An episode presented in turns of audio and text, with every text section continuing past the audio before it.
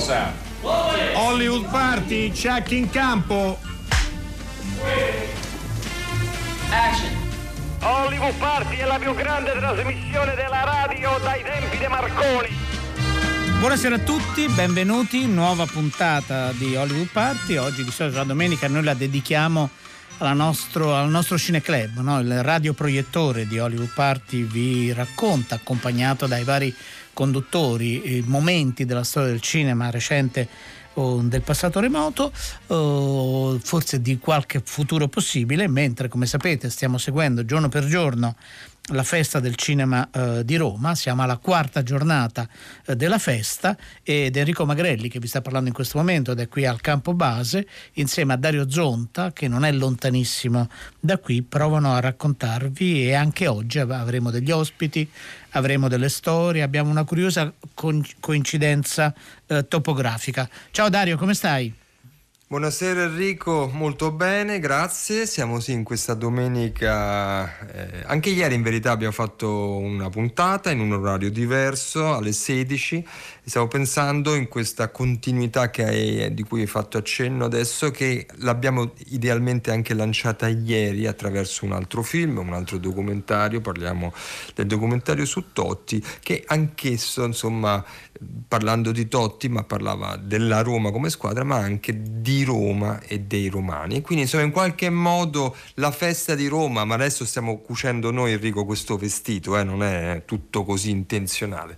Abbiamo preso dei pezzi pezzi abbiamo costruito un vestito che racconta Roma negli anni e questo pensiamo possa essere interessante. Possa essere interessante, naturalmente andremo anche in Francia con il film di Ozon, poi andremo negli Stati Uniti con una commedia che era molto uh, attesa e quindi non vi preoccupate se avete qualche allergia nei confronti dell'universo esatto. o della topografia o delle mappe eh, romane c'è anche molto altro uh, però appunto lo, svelia- lo, sveliamo man mano io stavo controllando le notizie non ce n'è di clamorose eh, almeno per mm. ora poi può darsi che mentre andiamo in onda arriva qualche notizia definitiva.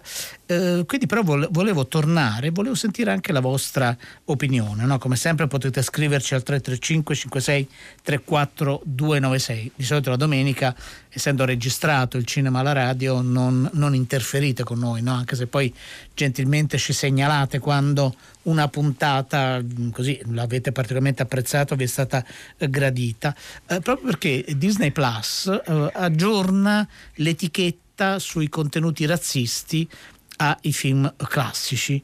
Eh, questo io lo trovo veramente eh, sì, è un aggiornamento che forse va bene per non so bene per chi in realtà, non mi convince, non funziona, è una sorta di senso di colpa che poi si trasforma in un'etichetta. No? I film nascono. Ma Enrico, spieghiamo meglio che vuol dire però aggiornamento dell'etichetta. Cioè, nel, perché dobbiamo senso, entrare dentro un po' le teste dei, certo. degli americani. Allora, uh, l'etichetta contenuti razzisti o stereotipi per alcuni dei suoi film classici, per cui c'è l'avviso. Mm. No? Questo programma include esatto. descrizioni negative e o maltrattamento di persone o culture. E quindi per esempio verrà aggiunto a film come Dumbo.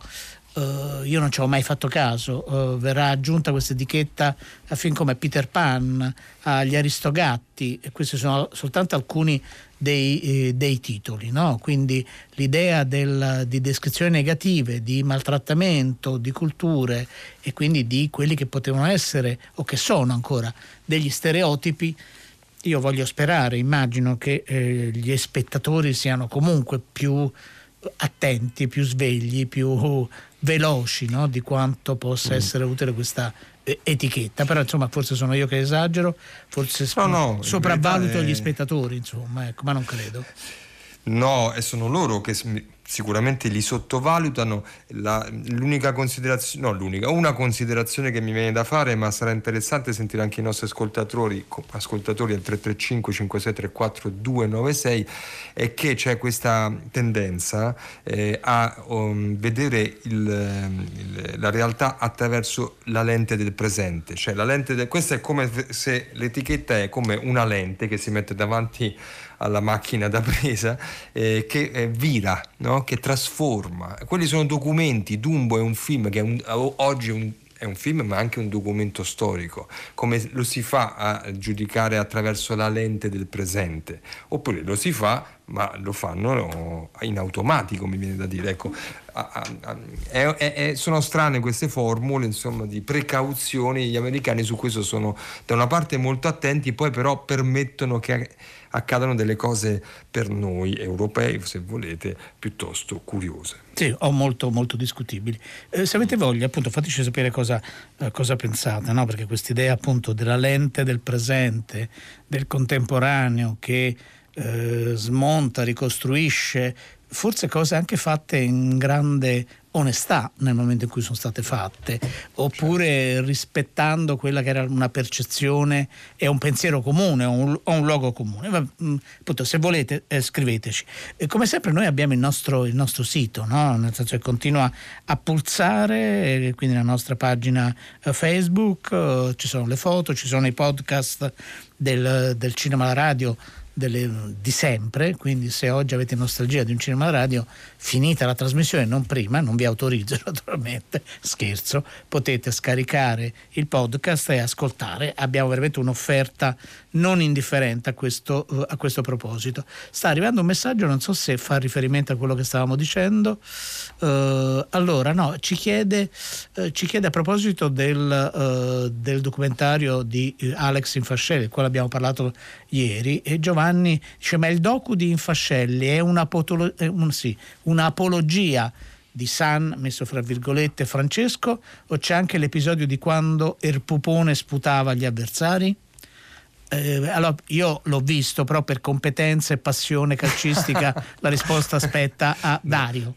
Sei assolutamente competente. Allora, ieri anche tu ovviamente, perché l'hai visto come me, ieri, va bene, in Fascelli ha, dato una chiave di lettura che è la chiave di lettura del film che si intitola Mi chiamo Francesco Totti e quindi è il racconto di Francesco Totti, il quale eh, va su quell'episodio, no?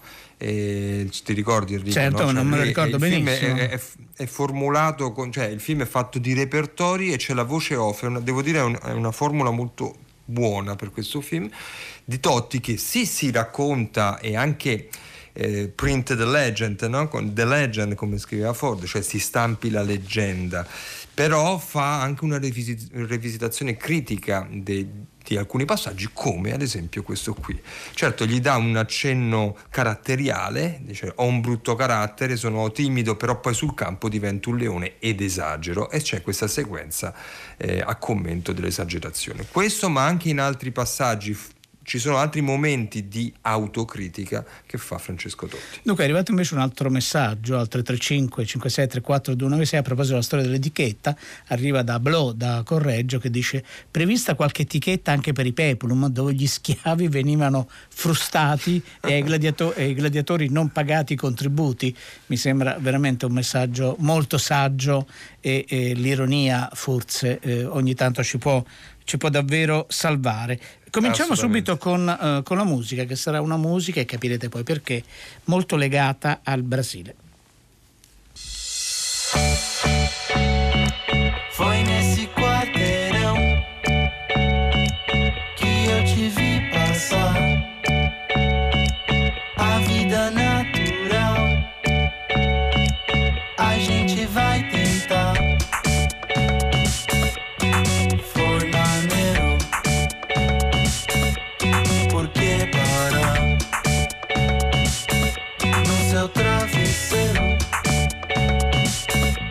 but I can't.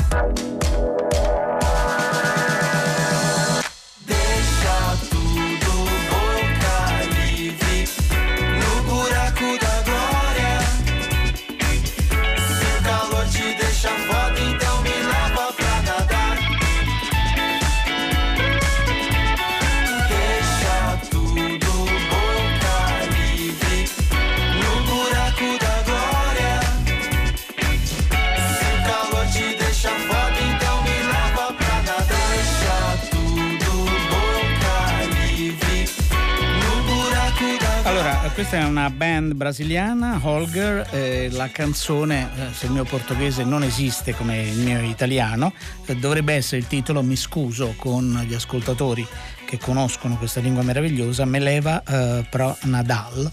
Eh, che non so cosa significhi, insomma, prendetela per quello che è, eh, proprio perché a un certo punto parleremo di un grande regista brasiliano e soprattutto della sua esperienza italiana, della sua esperienza romana dove ha girato un, un film. Questo spiega la, uh, spiega la scelta musicale uh, di oggi. Continuano ad arrivare messaggi che io sto stampando sul nostro sito, poi qualcuno lo leggerà. Ora vogliamo uh, parlarvi del, del, nuovo film di un regista che poi non, non, è venuto ad accompagnare alla festa il, il suo film. Il film si chiama estate dell'85, eh, poi non so se sarà questo il, il, titolo con cui uscirà in Italia, distribuito da Academy 2, quindi lo vedremo, ed è François Ozon.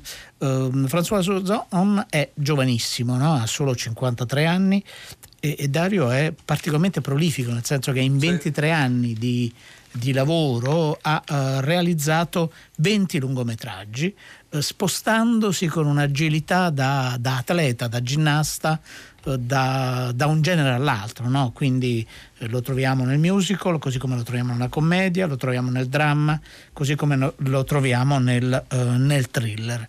Uh, il film era uno dei film selezionati da Fremont per il Festival uh, di Cannes, che non si è svolto, quindi ha l'etichetta, di etichette, l'etichetta, l'etichetta di Cannes e, e, invece siamo riusciti a vederlo uh, a Roma ed è stato accompagnato uh, a Roma, a meno che non abbia disdetto, io non sono andato a curiosare la proiezione ufficiale dalla protagonista che è Valeria Bruni eh, Tedeschi. Eh, tu hai avuto modo di vederlo, Dario, oppure in questa sovrapposizione eh, di No, di, la di sovrapposizione ha, mi ha impedito, Ti ha impedito di, di vederlo. Allora no, no, perché allora vado avanti per un po', per un po io.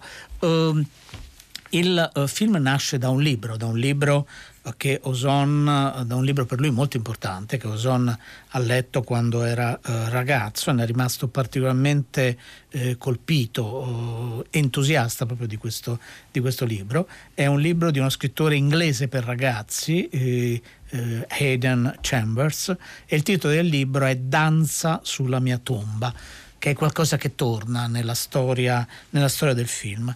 Siamo nell'estate dell'85, l'estate dell'85 lo dico per i nostri ascoltatori eh, così eh, un po' più eh, così un po' più maturi, eh, coincide con l'anno in cui ad esempio Rock Hudson muore e, e l'AIDS diventa un problema, uh, un problema planetario. Uh, però non c'è nulla di tutto questo, quello che sto dicendo nel, uh, nel, film. Il film si sposta dalla Gran Bretagna a una piccola lo- località di mare francese e qui facciamo la conoscenza con i due protagonisti che sono due adolescenti, uno un po' più impreparato, un po' più sprovveduto rispetto eh, alla vita, l'altro eh, che ha come mamma nel film Valeria Bruni e Tedeschi invece molto più con una personalità decisamente più eh, marcata. Eh, tra loro nasce eh, un'amicizia, nasce una passione, nasce un, un amore. E, e, e il film però analizza soprattutto l'aspetto forte della passione, no? non, non, non, è un manifesto né ideologico né politico. Io direi di ascoltare subito appunto di quest'estate dell'85 una prima uh, scena che uh, vi proponiamo in versione originale. Mercredi après-midi, jeudi et samedi toute la journée. Ma mère elle est géniale comme comptable mais les clients c'est pas vraiment son truc. Ouais. Puis moi tout seul j'y arrive plus. Mmh. Et ta mère elle dit quoi Elle a confiance en toi. T'as bien vu, elle sera ravie. Je vais réfléchir. C'est pas fini ou quoi Non, faut que je réfléchisse, c'est tout. Ok, ok, on va pas en chier un tank. Hein. Hmm. C'est quand même un peu plus qu'une offre d'emploi, non Mais non. T'auras qu'à rester poli, calme, tu souris. Y'a pas de secret, tu sais. Hein.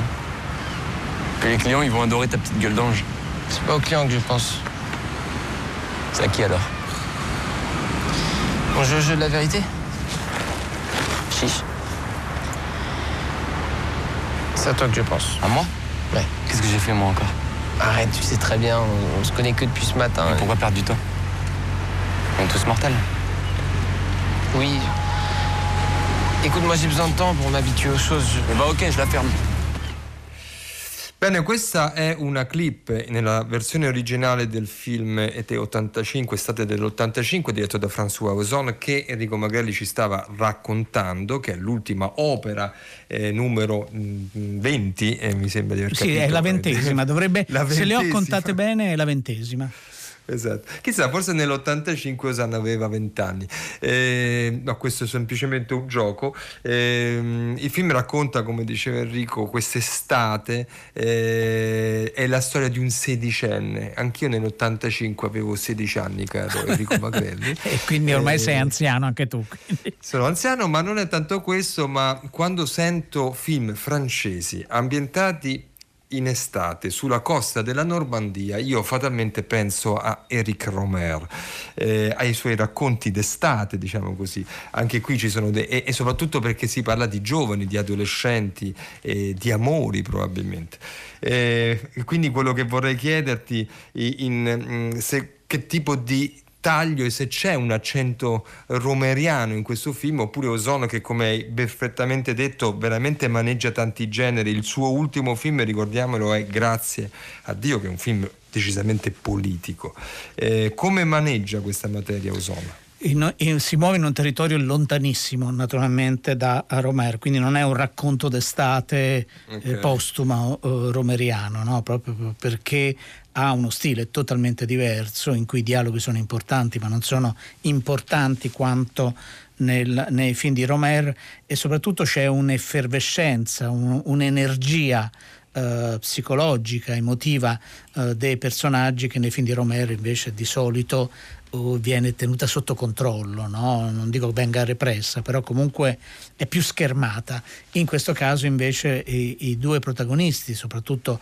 il protagonista uh, principale che poi accetta questa proposta, eh, a un certo punto appunto l'altro ragazzo dice eh, prendiamo questo impegno, se uno dei due muore prima dell'altro, l'altro deve danzare sulla sua, sulla sua tomba, eh, che può sembrare una cosa macabra, eh, questo poi metterà in moto una serie, una serie di, di, questioni, eh, però non siamo, non siamo da, in quella zona. Qualcuno oggi ha scritto, non ricordo chi e quindi mi scuso con chi lo ha scritto, uh, questo film sembra il tempo delle mele 4.0, insomma. Non sono d'accordo neanche con questa definizione, no? proprio perché il tempo delle mele fin rispettabilissimo, ha un'altra atmosfera, altre eh, dinamiche. Qui siamo in un, territorio, eh, in un territorio diverso e l'estate ricorre spesso poi nei film di Ozon, sì. no? proprio perché è una stagione eh, non solo cinematograficamente eh, allettante, ma forse proprio perché poi eh, consente alcuni incastri eh, psicologici. Allora vi salutiamo e poi torneremo eh, naturalmente a parlare del film di Ozono quando arriverà nelle sale italiane, sperando poi che Ozono possa venirci a trovare come ha già fatto più di una volta in studio. E però vi facciamo ascoltare un'altra, uh, un'altra scena del, del film. In questa scena c'è anche Valeria Bruni Tedeschi. Bonjour. Bonjour. David, c'est ton copain de ce matin Celui qui a chaviré Eh ben, tu le fais entrer. Entre, entre. David est infernal. Il est venu au magasin cet après-midi alors que c'était son jour de congé. Hein Il fait ça toutes les semaines. Je t'ai ramené tes fringues. Merci. Tu veux manger un truc? Non, merci, j'ai dîné chez mes parents, ça va. Quoi ça sert d'avoir un jour de congé si c'est pour venir travailler? Je vous le demande. Il est pire que son père, hein Enchaîné à ce magasin pendant 20 ans, résultat, il est mort. moi, je te croyais son ami. Bel ami. bah, réponds la dame. Quoi? T'es mon ami, oui, moi? Tu me demandes si je suis ton ami? Moi, je crois que t'es mon ami, mais tu es bien mon ami. Mais si tu crois que je suis ton ami, c'est que tu dois être mon ami. Dans ce cas-là, on peut dire sans trop prendre de risques que je suis bel et bien ton ami. voilà. Tu parles d'un ami qui te laisse travailler ton jour de congé alors que vous devriez être en train de vous amuser, de rigoler, de, de te reposer un peu. Maman, oui Alex savait pas que j'allais au magasin. Il avait un rendez-vous super important. Il y est pour rien. C'est vrai ça? Oui, oui, c'est vrai. Oh, qu'est-ce que t'es mignon. T'es à croquer. T'es mignon, mon petit lapin. Maman Oh là là. Quoi? Tu nous laisses, il y a ton jeu télé qui commence. C'est déjà l'heure Mhm. J'ai pas fini ma vaisselle, moi. Ben, laisse, on va s'en occuper. C'est vrai? Et après, on va au cinéma chez avec Alex. Bon, bah, amusez-vous bien. Merci.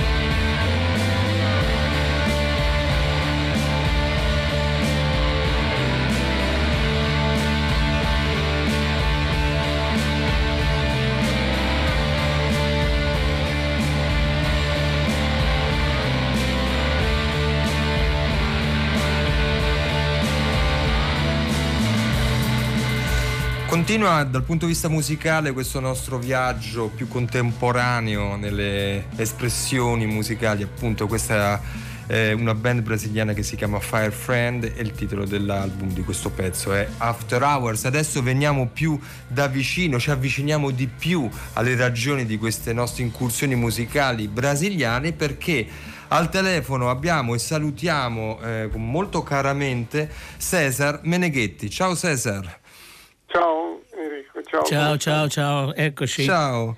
Siamo qui Cesar perché tu non sei qui eh, in Italia, non sei qui a Roma, non, stai, non, hai potuto accompagnare questo tuo film davvero molto bello. Eh, che è dedicato a un regista brasiliano immenso che noi abbiamo amato, che è Glauber Rocha. Il titolo è Rocha Claro ehm, ed è dedicato il film in particolare a quella che è stata l'esperienza eh, della, per, della, permanenza eh, di Glauber Rocha a Roma, in Italia e ovviamente il, eh, tutte le, le storie intorno alla realizzazione di questo film, direi Enrico mitico per certi versi, sicuramente è, un cult. girato nel 1975, un film improvvisato, senza sceneggiatura, eh, che vede degli attori muoversi per la strada che diventa un set, questa, questo set, questa strada è l'antica Roma eh, aggiungeremo imperialista, perché è un film, come dice uno dei testimoni che tu hai intercettato, Cesar, è un film sicuramente anche militante, in una militanza visionaria che era quella portata da Glauber Rocha col suo sguardo eh, in quel frangente degli anni 70 eh, romano. Allora Cesar, complimenti perché il film è veramente molto bello come tutto il tuo lavoro. Eh, Cesar è stato spesso in Italia, ehm, vorrei che ci raccontassi come nasce, veramente una domanda un po' semplice, se vuoi questo tributo a, a Glauber Rocha attraverso questa chiave di lettura. No, io ho fatto il centro sperimentale negli anni 90 e andando in biblioteca ho trovato un giorno una sceneggiatura di eh, Il leone a sette teste scritta da Glauber e Jenny Amico. E lì ho cominciato, io, già facevo un master in Inghilterra su Cinema Novo, Glauber Rocha e mi interessava moltissimo. E ho cominciato ad approfondire e claro era, era uno dei film che avevo già visto qua, che era una di quelle che mi piacevano di più in assoluto per la libertà. E, e questa idea è maturato già negli anni 90, ma mm, nel 2005 ho scritto prima, il primo progetto qui a Roma, ma a Roma non ho trovato produttori o persone che erano disposte a fare un passo verso... ho fatto altri film su altre realtà, ma questo è stato sempre sul cassetto. Poi nel 2016 sono tornato a San Paolo e ho, ho trovato qui uh, dei produttori, dei finanziamenti dove, stato, dove è stato facile andare, av- andare avanti. Però è, è, una specie di ritorno, di un ritorno 42 anni dopo nella Roma di Glauber, ma anche il mio, 8 anni dopo che ho lasciato Roma. Perciò un doppio ritorno, eh sì, un omaggio a Glauber, Bene. ma attraverso lui parlano no, tutta la generazione de, de, di questi che sembrano meravigliosi anni 70 che mi hanno raccontato, anche quando ho lavorato in Italia nella industria cinematografica incrociavo qualcuno che aveva conosciuto Glauber, che mi parlava, perciò sembrava una cosa viva, anche Silvano, un giorno Silvani Agosti mi ha detto, e così, e così ho detto, ma forse in questo momento così distopico, specialmente in Brasile, no? come sapete, mm. sarebbe importantissimo sollevare, no? perché siamo molto, la maggioranza delle persone pensanti in questo paese sono abbastanza demoralizzate per cui recuperare Glauber, che è stato un pensatore, un artista, un cineasta, eh, era, era, il momento giusto di farlo.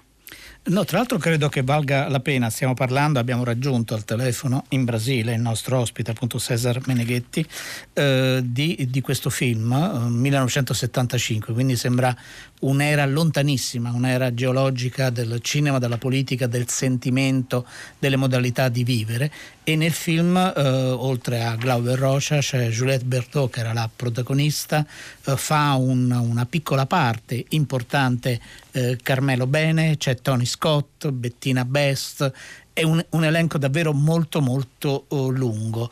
Um, tu hai pensato, hai messo insieme dentro una casa eh, persone che hanno lavorato nel film, persone eh, come il direttore della fotografia, il produttore, e, e, e anche persone che conoscevano perché ci sono anche delle foto in un particolare ristorante eh, romano che è in centro, che era poi appunto un ristorante nel quale il cinema andava poi spesso uh, a, a, mangiare, così come la vecchia uh, guardia, lo dico con tutto l'affetto, del cinema italiano aveva un altro uh, ristorante. E perché hai scelto questa forma del, e li hai costretti amorevolmente a rivedere, a rivedere questo film e a raccogliere le loro, le loro sensazioni? Perché hai scelto queste, questa modalità, Cesar? Eh, è un po' una citazione di Jean Rouge oppure non lo so, eh, mi ha fatto, sì, c'erano persone diverse, persone che eh, avevano conosciuto lui in, va- in diverse tappe, tappe, diverse della vita. Però, eh, per esempio, c'è una Adriana Pra irriconoscibile certo. con, con, la barba, i capelli lunghi, eh, nella foto, nello stesso ristorante, questo che eh, non volevo fare, no, io volevo dare un po' di umanità no, a quelle cose. Non, a me mi piace particolarmente le talking heads, così le persone che parlano direttamente al pubblico, ma io credevo che un, una, una uh, andare anche per Roma, perché tra, tra, l'altro Glauber nella concezione di questo film eh, eh, aveva disposto una serie di cartoline, no? per cui lui, pure diceva era un film cartoline dei, dei, posti di Roma, così. Allora, e lui faceva con l'attore Luis Maria Almedo e il cacciorro, lui, loro facevano, lui diceva fa, facciamo la passeggiata del cacciorro, lui abitava in via del governo vecchio e, e camminavano lì per il centro tutto il giorno, tutta la notte, parlavano, parlavano perciò eh, mancava, io volevo che questo viaggio nella Roma di oggi negli anni 70 questo, questo fosse anche condiviso con, delle, con, spe, con, lo spettatore. con, lo spettatore. E anche il fatto di molte, cioè, c'è pure il gioco della memoria, no? perché sono interpretazioni nella vita. Mm forse la realtà vera e propria non esiste, sono queste interpretazioni ognuno in questo patchwork, che è questo film, questo mosaico di pers- varie persone di vari eh, momenti diversi della sua vita italiana, di Genova, poi c'è un po' di Venezia, poi c'è un po' di... e la maggioranza è Roma, è chiaro, eh, si ricordano lui eh, in una maniera con sentimento diverso e questo e questo mettere insieme, far vedere il film, e questa cosa che molti di loro anche non si ricordavano bene del film. Allora abbiamo, oh, oh, mi sono accorto prima di questo, no, mentre giravo, poi nell'ultimo giorno che stavamo in quella casa, che tra l'altro è la casa di Gianni Barcellone, un suo grande amico, e che oggi abita, che, che, purtroppo è scomparso nel 2015, ma che oggi ci abita Eugenio Barcellone, che è stato il direttore della fotografia del nostro film, che ha fatto un lavoro stupendo. Perciò stare lì, nel set di Claro, nella casa dove Gianni ospedava, ospitava Glauber, quando veniva è stato una cosa, diciamo, quasi... Si sentiva l'atmosfera. Sì, no? ma hai fatto, sì. Cesar Meneghetti, hai fatto benissimo. Uh, ascoltiamo proprio il racconto di, eh, del, di Luis Maria Olmedo di quando il film è stato presentato al Festival di Taormina. E allora noi andiamo a Taormina, ci installiamo così, arriva il giorno della proiezione, andiamo noi, tutta l'equipe del film in prima fila tutto il teatro, questo teatro romano così uh, greco, no? col mare, così, no? la presentazione, no? tutti sono presentati così e comincia eh, la proiezione del film. E, come, eh, eh, e, comincia, e comincia un stato così come che di eh, agitazione in questo teatro greco, no? che era aperto, per cui eh, la gente stava là a sfogare. Veramente la gente ha cominciato un po' a fischiare, a, rum- a rumorare, poi a gridare, eh, ma che, ma che, eh, eh. e proprio no, il suono del film no, non si sentiva. No? Allora, io ero seduto accanto a Glauber e allora Glauber si gira, assim, con aquele jeito que ele tinha falar baixo, fala um pouco como você, aquele jeito não, dele, fala assim, o cachorro, cachorro, vem cá. Aí eu, che c'è? Mi dice, guarda, adesso quando io ti dico a te andiamo, eh, dico, tu ti alza, vieni con me e tu fai tutto quello che io faccio. E allora lui si è alzato de corsa, io mi sono alzato con lui di corsa, abbiamo salito sul palco, ossia perché c'era un palco, c'era la, eh, lo schermo dietro, c'era il palco, siamo saliti sul palco e davanti alla proiezione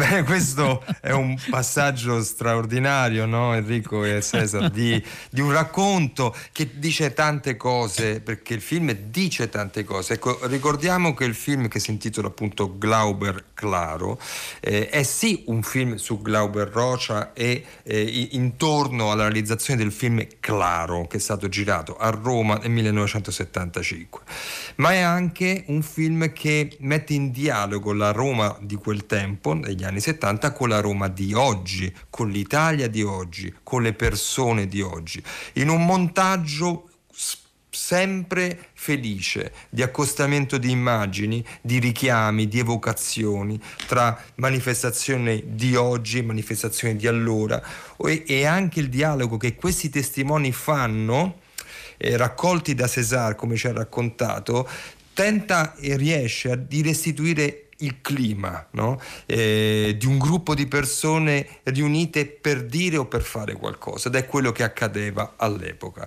Questo passaggio Cesar Meneghetti ci racconta della sfortuna eh, festivaliera, vogliamo dire, e anche critica per certi versi della ricezione dei film di Glauber Rocha in Italia.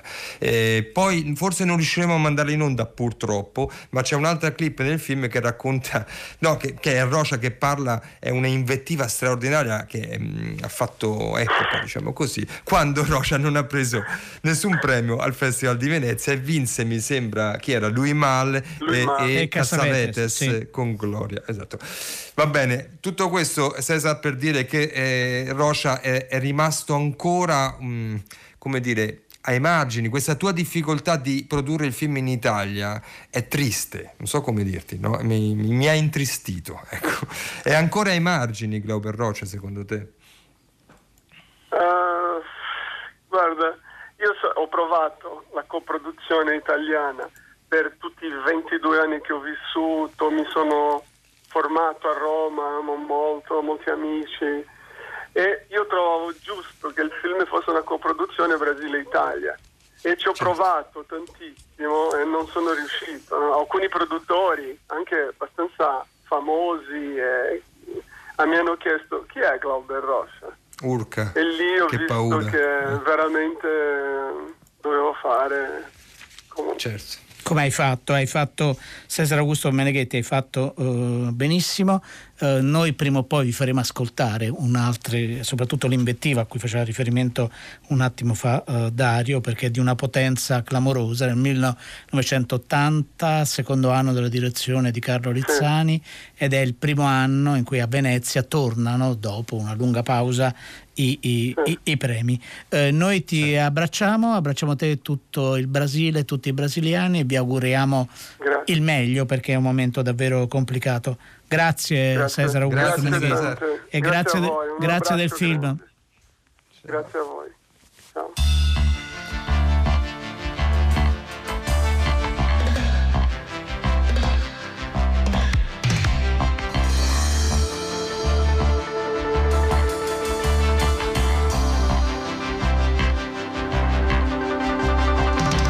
Il mare d'inverno è solo un film in bianco e nero visto alla tv.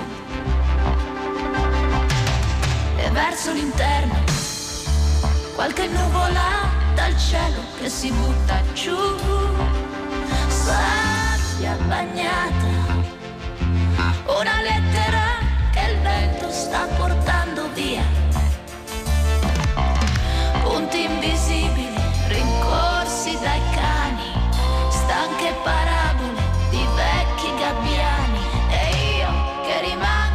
rimango qui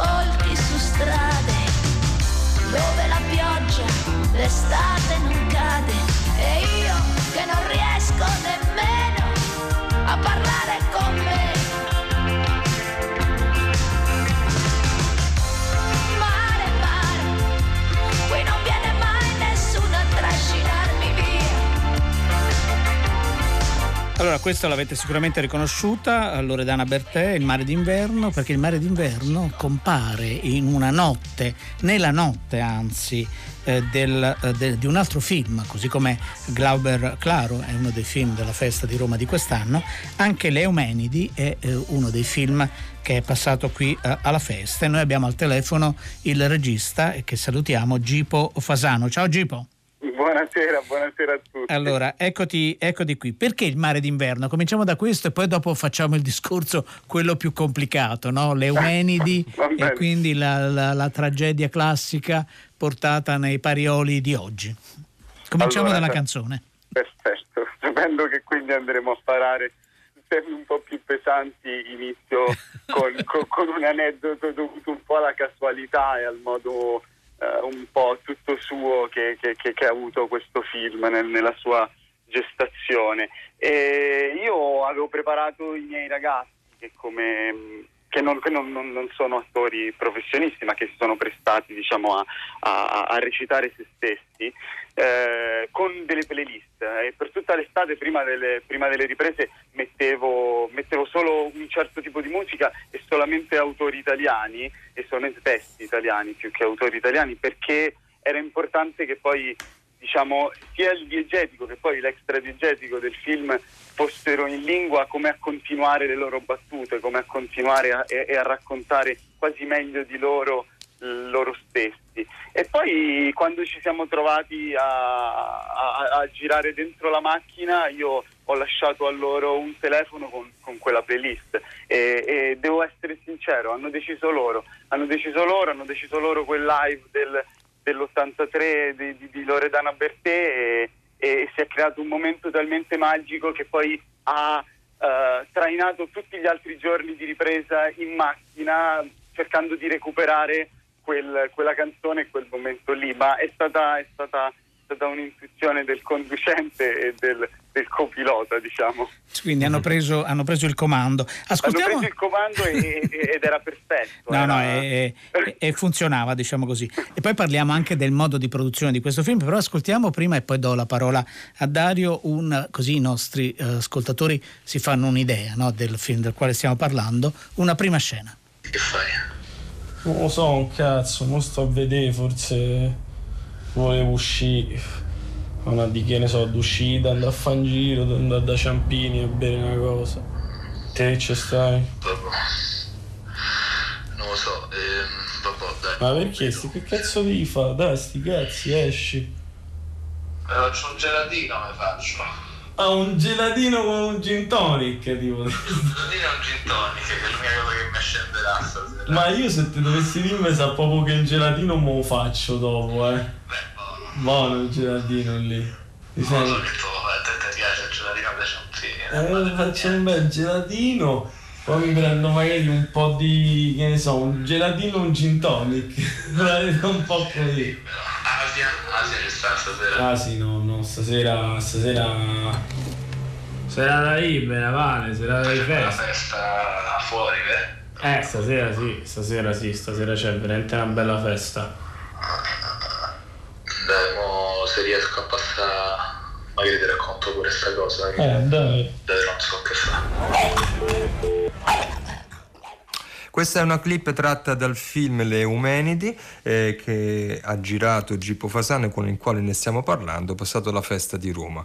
E Gipo, prima di te parlavamo di un grande regista che è Glauber Rocha. Non facciamo paragoni, ovviamente, perché non è necessario e giusto farli.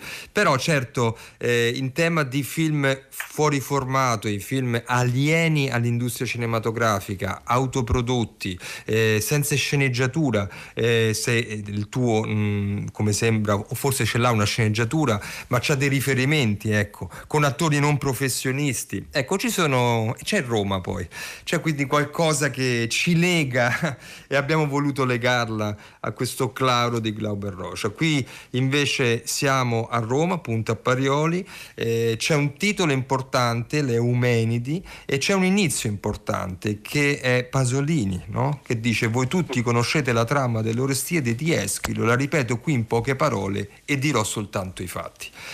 Allora, quindi abbiamo Pasolini, abbiamo Le Eumenidi, che è il titolo della terza tragedia della trilogia di Lorestea, e poi c'è un film in bianco e nero con non attori nella, di, nella Parioli di oggi. Allora, Gipo, queste sono diciamo delle coordinate, aiutaci non tanto a me Enrico che abbiamo visto il film, ma ai nostri spettatori a capire come tu hai inserito questa tua visione, questa tua narrazione dentro questi riferimenti. Innanzitutto vi e ti ringrazio semplicemente per, per accostare all'interno di questo programma il mio nome a Rosà perché è, è incredibile. Io ho, ho avuto una formazione almeno rispetto al cinema molto molto naif o comunque da, da autodidatta e sicuramente Rosà come poi Castavetes con cui si arrabbiò in quel festival di Venezia Esatto. eh, sono, sono autori che che, che, che, che- ci ispirano tantissimo a tutti noi totali indipendenti e continuano a farlo perché, perché ti danno tanta forza, ti dà tanta forza sapere che sono arrivati a fare quello che hanno fatto e, e- e quindi ci proviamo. E per quanto riguarda le- le- le- ecco, il portare Eschilo ai Parioli è, è- è- è- dipende molto poi da, da- da- da me, nel senso che mh, io ho ridotto completamente il mezzo tecnico per provare, ecco, sia per, per per i mezzi che, che- che- che- che c'erano a disposizione, ma anche per provare a raccontare una storia eh, senza le- le- le- il meccanismo industriale diciamo, del cinema. Io non, non posso dire di aver cercato produzioni in giro, io volevo fare un film così piccolo perché era quello poi il, il- il gesto di partenza e per fare un film del genere avevo bisogno sicuramente di tanta verità e, e di tanta onestà da parte mia e quindi l'unica cosa che è riuscita a sbloccare un, un- un blocco in scrittura che, che durava da due anni è stato provare a scrivere di quello che avevo fuori dalla finestra o comunque con cui ero, ero cresciuto per, per- per- per sicuramente la mia adolescenza. E, mh, e una volta presa questa, questa massa informe ho, ho avuto, ho sentito una necessità fortissima di scatolarla da qualche parte e sicuramente il fatto di voler chiudere la narrazione all'interno di una notte, di un ragazzo, mi ha aiutato tanto, ma poi avevo bisogno di una struttura classica, avevo bisogno di, di un testo che sia per tematiche che proprio per struttura mi, mi- mi aiutasse a portarla fino in fondo, mi, mi- desse sempre la bussola quando, quando poi, poi ci si perde, perché ci si perde, perché poi quando l'approccio è, è- è- è di finzione, ma prova, prova a venire dal, dal- dal documentario, dal vero, eh, e quindi veniamo anche un po' a, a- a quella dedica e- e iniziale a Pasolini. Ehm, eh, era fondamentale per me avere una struttura rigida, una struttura che è divisa in, in prologo, in parodo, in primo episodio. Primo che ha poi un rispecchiamento totale nel film, perché il film è proprio a questa cadenza, cioè eh, eh, a, vediamo, siamo avvisati ecco, attraverso dei, certo. delle scritte rosse potenti certo. Eh, di, di, questa struttura che serve anche allo spettatore, non è servita soltanto a te per eh, aggrapparsi se vuoi, orientarsi dentro questo flusso notturno che racconti. Allora, questa è la nostra sigla, Gipo Fasano, ti, ti salutiamo, abbiamo capito, non abbiamo detto la cifra che è costato pochissimo, che è totalmente autoprodotto, hai costretto degli amici a fare, a fare gli attori e quindi come, de- come, debutto nel lungometraggio insomma ci sono una serie di premesse significative. Allora eh, in bocca al lupo per tutto, naturalmente buon, è, è, buon, è buon lavoro.